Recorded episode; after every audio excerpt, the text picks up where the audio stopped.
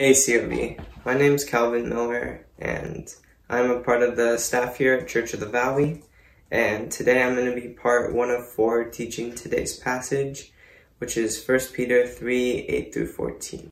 So before we start reading this passage we need to be aware of the context. So Peter is writing this letter to Christians who have been exiled from Rome, who are facing extreme persecution. When I say persecution, I don't mean a minor inconvenience, like the ice cream machine at McDonald's being broken. I'm talking about Christians being set on fire for their faith. So while this letter is tailored to these exiles, this does not mean that it isn't applicable today. So as we dive into the text, we need to read with the lens that Peter's talking to these early Christians. Yet God can still use this passage to speak into our present circumstances. If you remember last week, we talked about uh, marriage and wives submitting to their husbands. And kind of all throughout First Peter, we see this theme of humility, whether that's submitting to authority or enduring when someone wrongs you, or even in marriage, um, kind of suffering well um, and having humility to endure and that's something we're going to see again today. And just before we start, I want to pray for us in this time. Dear God, uh, I just thank you for this opportunity um, to share God's word with the people of COV. And uh, I pray that no matter how eloquently I speak, that you'd be able to, to use me and the other interns um, to just preach your word to the congregation, and I pray that um, that we wouldn't just take this passage and and forget it going into the week, but that we'd actually be able to apply it, and that we'd be able to grow more into your likeness. It's in your name we pray. Amen.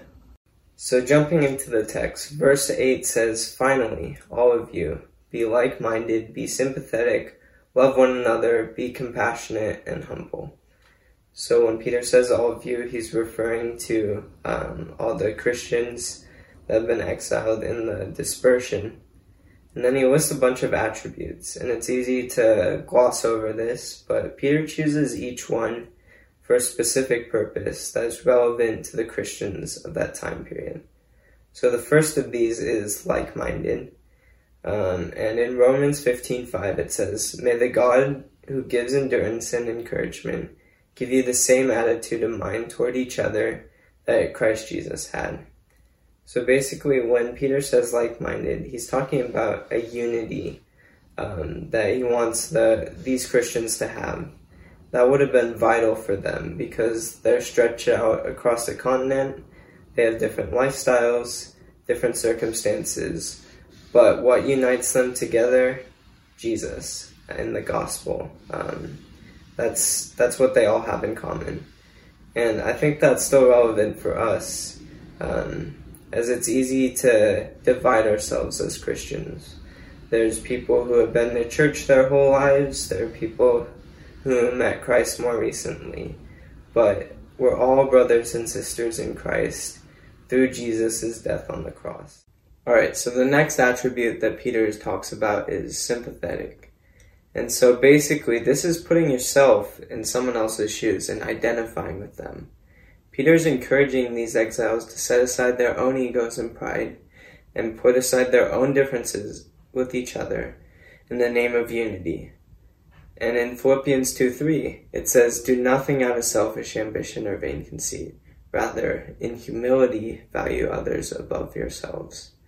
So essentially, what Peter is asking these Christians to do is to be other centric, which means to consider someone else ahead of yourself. And this is coming from a place of humility where you can set aside um, your own desires to satisfy those of others. So, the third attribute that Peter lists is love, and he asks the Christians to love one another. And we've talked a lot about loving each other over the past couple weeks. And here, Peter's just hammering the same point home. And we're called to love others despite our differences. The fourth characteristic that Peter talks about is compassion. And there are many instances in the Bible where God or Jesus have compassion on people. One of these examples is in Matthew 9, verse 36. It says, When he saw the crowds, he had compassion on them, because they were harassed and helpless, like sheep without a shepherd. So, um, it's hard to be compassionate, um, especially when it's inconvenient for us. But uh, we have a merciful and kind Father who knows and feels our suffering, and we can look to Jesus as a an example of compassion. All right, so the final and probably the most important attribute that Peter lists is humility. Um, and it would have been incredibly important for the Christians at this time to stay humble because they were being persecuted both verbally and physically. And looking back at chapter 2, verses 20 and 21, uh, the Christians were just supposed to endure and suffer well. And suffer well, that's actually a, good definition of humility. To be humiliated and to endure it to not fight back. And that's just so against my own nature. Um, you can talk to anyone who plays board games with me or sports. Um, when someone wrongs me, uh, I just want to lash out, and I want to lash out harder than than they did. Um, for example, in board games, um, someone plays like a bad card, or we play a card game and someone burns one of my cars, um, I'll devote the rest of my the game to making sure that person doesn't win. And this isn't what we're supposed to do as Christians. Um, this is coming out of a place of pride for me, um, where I don't want someone else to feel like they won in exchange. Um, and so I retaliate but we're supposed to be humble and endure and suffer um, as Christ suffered. And we do this because um, we can point to Christ through the way that we respond to suffering. And in the same way, we can be a light to others through the way we compose ourselves. I do want to emphasize that we can't do this without God's help like I said, my nature is not to be humble. Um, it's actually very ironic that I am teaching on humility since that's something I really struggle with. Um, so we need to ask God to help us with that. And He's the only way that um, we can be a witness to others using humility. All right, so you may have seen a, a common theme throughout all these attributes and they kind of lead into each other.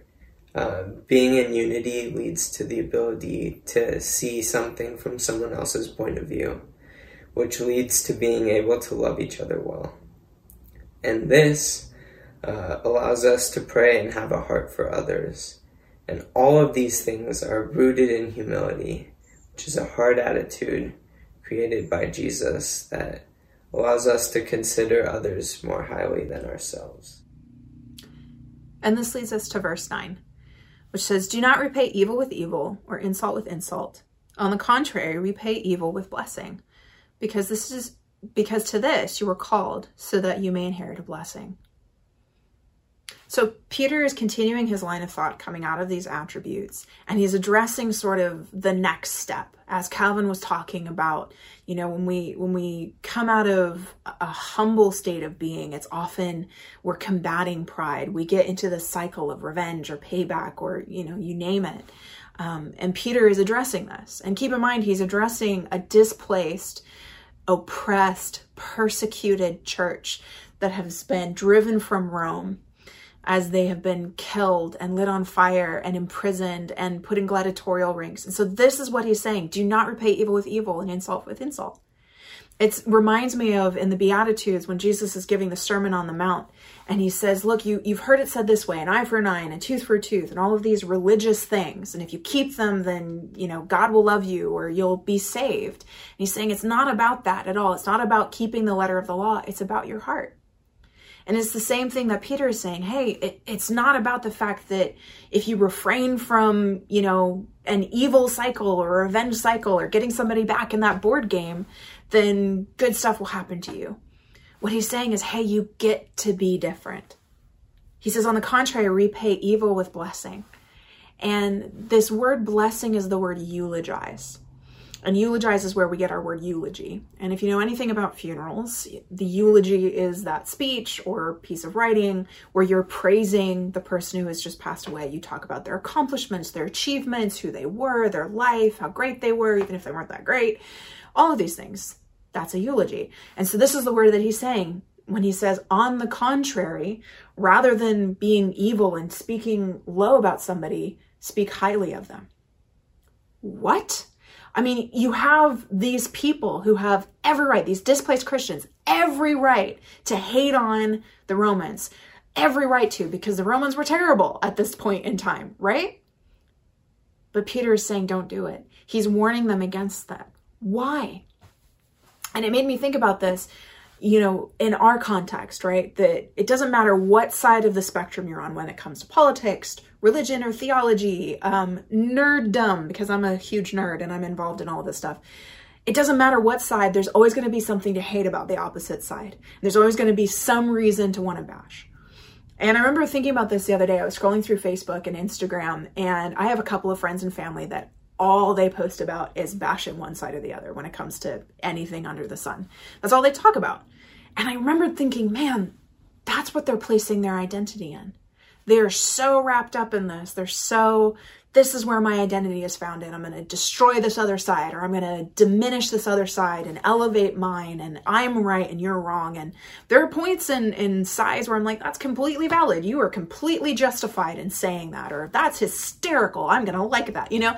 So that's what I was thinking. But then I was, I was thinking about it and I went, don't place your identity in the way that you have been wronged that our identity comes from the God Most High, from Jesus Christ, as we talked about a couple of weeks ago. That our identity is found in Him. And that's kind of what Peter is talking about. Hey, when you start to get into this vicious cycle of bashing the other side, of speaking poorly about somebody else, it can undermine your whole witness. That as Calvin was talking about this idea of unity and humility, that's what we're called to. We're not called to a divisive spirit. We're called to place others and value others as higher than ourselves. Even if we don't agree with them, even if we don't like them, the Bible is filled with, hey, bless your enemy. Do for your enemy what um, is out of this world unimaginably weird, right? And Paul puts it this way in Romans 12, 17 through 21. Do not repay anyone evil for evil. Be careful to do what is right in the eyes of everyone. If it is possible, as far as it depends on you, live at peace with everyone. Do not take revenge, my dear friends, but leave room for God's wrath. For it is written, It is mine to avenge, I will repay, says the Lord. On the contrary, if your enemy is hungry, feed him. If he is thirsty, give him something to drink. And doing this, you will heap burning coals on his head. Do not be overcome by evil, but overcome evil with good. So Paul, who's writing this again to the, the Christian church in Rome, is echoing what Peter has just said, where he's saying, look, don't get sucked into this revenge cycle. Don't get sucked into the way that the world operates, where it's payback cycle and arrogance and pride. Why? Well, he says it at the end of verse 9. You were called so that you may inherit a blessing. And the second word blessing that he's using is different than the word eulogize. When he's saying is you've inherited God's salvation. You have the indwelling of the Holy Spirit and you get to be different because of Jesus and for Jesus. You get to represent Jesus Christ, the work that he's done on the cross. You get to represent him here on earth through your actions. And I was thinking about this. I was like, okay, what is a visual of interrupting this crazy cycle. And I was thinking about in the third Indiana Jones, The Last Crusade, you have Harrison Ford and Sean Connery, and they're being chased by Nazis in this motorcycle chase. And he's got this pole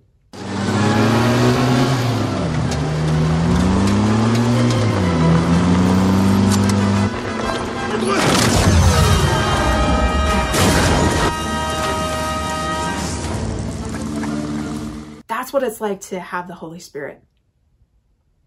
To do your fighting and to your battles with the word and with prayer. Is it's putting a spoke out of whack with your pole. It removes the momentum. That's what happens when you invite the Holy Spirit into the process. Nothing good ever happens when you escalate, right? You can see that in in the the comments, right, of most you know, political or theological or movie or any kind of a debate. It just escalates. And pretty soon it's mudslinging and it's a, a slap fight.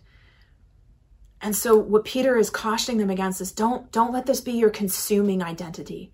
Don't let this anger and injustice, don't let your own hurt pride and the things that you felt have been done wrong to you be the consuming drive of the way that you act. Rather, remember that you are a sinner saved by grace. Verse 10 For whoever would love life and see good days must keep their tongue from evil and their lips from deceitful speech. So Peter is continuing on and he's basically laying something out. He's pulling in um, Psalm 34, he's pulling in the scripture, um, which is written by David as he's fleeing Saul's persecution against him for being righteous. And so he's pulling in the scripture to kind of support and illustrate what he's saying. And at first glance, it looks like, oh, if I do this work, if I keep my mouth, if I keep my tongue from evil and deceit, then my days are going to be great. They're going to be fine. I'm going to love my life and everything will be grand. And that's not what he's saying. In fact, what he's saying is this is an example. This is a, a choice that Peter is offering by pulling in this passage of scripture that what he's saying has nothing to do with moral modification. And it's not about you are qualified or disqualified from your salvation. It's not a, if I do this, then God will give me this at all. What he's saying is this is how somebody who is saved by grace acts and responds. This is what the Holy Spirit does through you that you can refrain from this. And when you refrain from that, it's not you doing it, right? It's as as we were talking about, you can't do it on your own. It's something that Jesus does through you. And the beautiful result of that is that you have an inner peace, that you have an inner sort of righteousness that you've been adopted into, that you get to be different. And this starts with humility. As I said earlier, it starts with the understanding that you are a sinner saved by grace, that you were saved to be an example and be a light, that you get to be different. And it's not about anything you've done. And it's not about how great the other end of the spectrum is. And it's not how deserving somebody else is, because if you look at it, none of us deserve grace. None of us deserve compassion. None of us deserve to be prayed for. And yet, that's the gift that Jesus has given us. That you and I are saved, that we are saved to point others towards Christ, that our sanctification process, the process of us getting to know Jesus better, is a living testimony to somebody else of showing his goodness, of showing him off. That we are not called to disunity. We're not called to division. We're called to unity, to prayer, to lifting each other up, to respect and honor, to ripping up that crazy cycle of escalation by interjecting Jesus into the equation. That's what we're called to, church. That by knowing Jesus better, by pursuing him, by acting and obeying him, we get to point others towards him as a living testimony, that we are a living sacrifice, right? That we are living proof, if you will, that we are witnesses to the grace and the goodness that comes from him. That's what Peter is talking about. That the the love of life, the good days has has nothing to do with with the reality. It's not a name it and claim it. It has everything to do with the fact that um, by having him, by knowing him, by having a relationship with him, something radical happens in us. And that radical change is evidenced in the way that we behave towards others, in the way that we witness and talk about and interact with other people. Going along with what Laura said, we point others to Christ by the example of our living testimonies. It's about an attitude of humility, considering others better than ourselves. As Christians, we face persecution and suffering, and sometimes it's hard to keep this attitude of humility. A great example of this was King David in Psalm 34. As Laura mentioned, the context of the psalm was that David was fleeing from Saul's persecution. In the midst of suffering, David remained humble and praised God through it. David had abandoned his home and was on the run, and still he lifted his voice to worship God. As Christians, we also face things that frustrate us and confuse us. But the best way through life is to humbly submit to God and what He says is best. If we're following God's plan for our lives, He will take us through suffering in due time. No matter the circumstances, there is a way to humbly submit to God's plan instead of our own. And that's seen in the verses that we're studying. So um, in 1 Peter 3 11 through 12, it says, They must turn from evil and do good. They must seek peace and pursue it. For the eyes of the Lord are on the righteous, and his ears are attentive to their prayer. But the face of the Lord is against those who do evil. So first verse 11, they must they must turn from evil and do good. So, first, who's they? As it says in verse 10, whoever would love life and see good days. So, if we want to love life and see good days, we must turn from evil and do good. The only problem with that is that in our own strength, that'll never happen. The only way it can is if we humble ourselves and ask God to change us. Our obedience to a law can never make us better nor more righteous. It is our faith in God that saves us and our obedience to God that sanctifies us. Now, what it looks like to turn from evil means to repent and then follow. We must pick up our crosses daily and follow Jesus. Do you want to love life? Obey Jesus. Do you want to see good days in your life? And no, I'm not talking about living in a mansion with a Lamborghini or having the nicest clothes or the new Ford Bronco for whoever's out there eyeing it.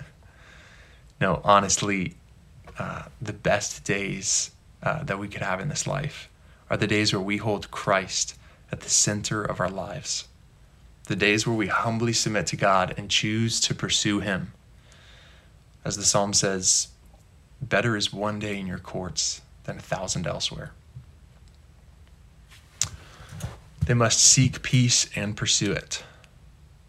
Now, peace could mean serenity or calmness, but the peace that it's referred to here is probably speaking of unity or harmony within relationships. So, what would it look like for us to have peace in our homes, in our church, and in our families? To have the peace of God that surpasses understanding. It would be wonderful it would be worthy of praising God. Relationships would be restored. Immature believers would find their identity. People would come to know God more. Could you imagine a, a dinner with your family where everyone loved each other and humbly submitted to one another because of their love for God? And then verse 12, it says, For the eyes of the Lord are on the righteous, and his ears are attentive to their prayer. God's eyes are on us. Why? Well, the eyes of the Lord are on the righteous, and God has made us righteous through Jesus. To put it simply, Jesus died on a cross and rose again to save us from sin and give us eternal life. And because of this, God sees us and hears us, and that should make us humble. What a miracle! The more we know God, the more humility should show up in our lives. When you look up at the stars or see Yosemite or go out in nature and get to know creation more. You come to know the true beauty and magnificence of the world.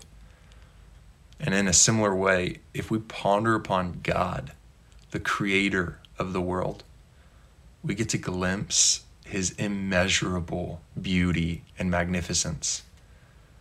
Since God has created us, we can be assured that he is a loving father who hears our prayers and provides for our every need. And that should produce humility in us. It is a gift to be seen and heard by God. Now, in one way, it can be weird to know that God's eyes are on us, but it depends on our perception of God. Do we see Him as the loving Father that He is? Or has our view of God been shaped by the world and past circumstances? As Charles Spurgeon puts it when talking about the righteous, he says, He observes them with approval and tender consideration. They are so dear to him that he cannot take his eyes off them. He watches each one of them as carefully and intently as if they were only that one creature in the universe. I had a dream one morning as I was studying this passage, and I was going into a foot race with some other people. Me and my competitive nature wanted to win this race, and so I did everything I could to beat the others. I looked over and I saw the hotshot star who everyone was looking at. His name was Sebastian, and I wanted nothing more in that moment to beat him in the race. So we got in our positions and in our stances along with the others, and my mind was consumed with beating Sebastian. And before much later, bang, the race begins. Immediately, my foot slips and I stumble ahead. Instantly, I'm in last place and I try to catch up with everyone else. The race ends and I end up losing to Sebastian. Now, as I've thought more about this, I see now that it wasn't about winning. It never was. Us winning in life isn't what makes God proud of us. God sees us and is pleased with us, no matter the score of the game, no matter what we do and that should humble us. He approves of us because of what He has done for us. And now we can be comforted in whatever place we get because winning is not our purpose. We don't need to let our competitiveness control us since our identity is as the humble people of God. But the face of the Lord is against those who do evil. Now, we should remember that we were in the camp of those who do evil. We were friends with sin, practicing unrighteousness together with the world. But then the beauty of the gospel came into our lives. While we were deep in our sin, God's Son died for us and then rose again. Jesus gave us a clean slate and made us new. No longer are we friends with the world, but friends of God. Yes, we mess up, but it's because we are works in progress. We're in a process of learning how to live as sons and daughters of God. So let us humbly ask God to sanctify us over time. I want to ask you do we really have anything to worry about as followers of Christ? If I'm on a team with the creator of the universe, do I really have anything to lose? If I'm honest, sometimes I do think about loss, and I do have unnecessary instances where I worry. But as Gabriel mentioned, there's a peace and rest that comes with knowing what Jesus has done for us.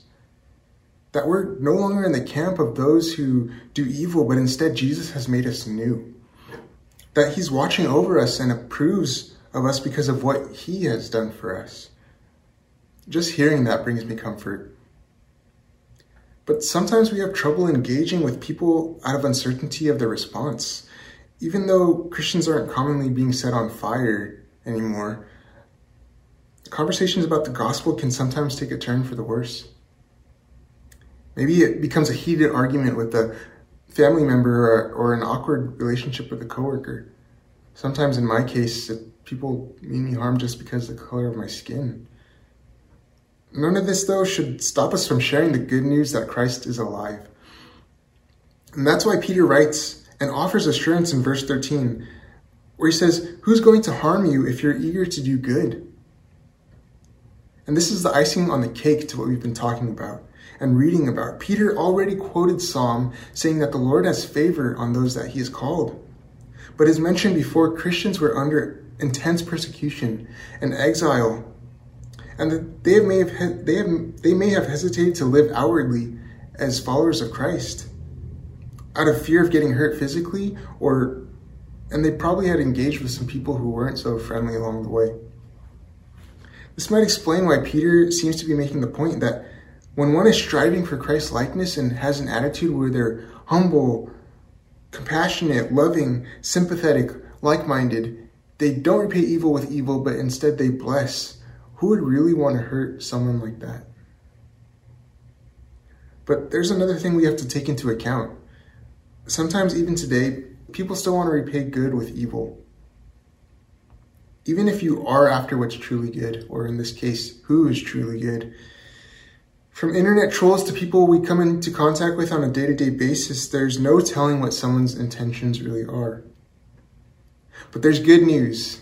We don't have to change our trajectory or have fear in their actions or words. The reality is, suffering often comes as followers of Christ and can come about emotionally and even physically, even though that was a little bit more con- characteristic of the contextual time period. But regardless, we have to act as witnesses that Christ is alive. In verse 14, Peter writes, But even if you should suffer for, for what is right, you are blessed. Do not fear their threats. Do not be frightened. This is Peter's kind of insurance policy encouragement. He's saying, But just in case you do suffer, which oftentimes happens, even if the people he's addressing were suffering, that at the hand of those who have evil intentions or mean them harm, that they're blessed. And how could this be? You might be asking yourself, how could someone suffering also be blessed? How could I be blessed while I'm going through tough times in the pandemic? How can I still be spiritually secure? Both verse 13 and 14 offer something on a spiritual level regarding this. Why would we suffer as Christians? Well, the reason is we share in Christ's sufferings as we identify in him. We suffer because Christ is our righteousness. Colossians 2 says in verse 11, In him also you were circumcised, with a circumcision made without hands, by putting off the body of flesh by the circumcision of Christ, having been buried with him in baptism, in which you were also raised with him through the faith in the powerful working of God who raised him from the dead, and you, who were dead in your trespasses and the uncircumcision of your flesh, God made alive together with him, having forgiven us all our trespasses by canceling the record of debt that stood against us with its legal demands. This he set aside, nailing it to the cross. He disarmed the rulers and authorities and put them to open shame by triumphing over them in him. Jesus did all those things, and that's who we identify in. But the thing is, Jesus is alive. And that means when it comes to suffering for righteousness, it's worth it. And it's not in vain. It isn't something to worry about, but rather something to embrace. But again, if I'm suffering and striving for what's right, then God opened my eyes to see what's right. It had nothing to do with me and everything to do with Him, meaning that my hard work doesn't or didn't get me to this point, but it's a gift from God.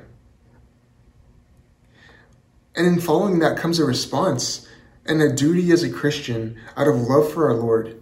If we love Jesus and know who he is and what he's done for us, wouldn't obedience follow?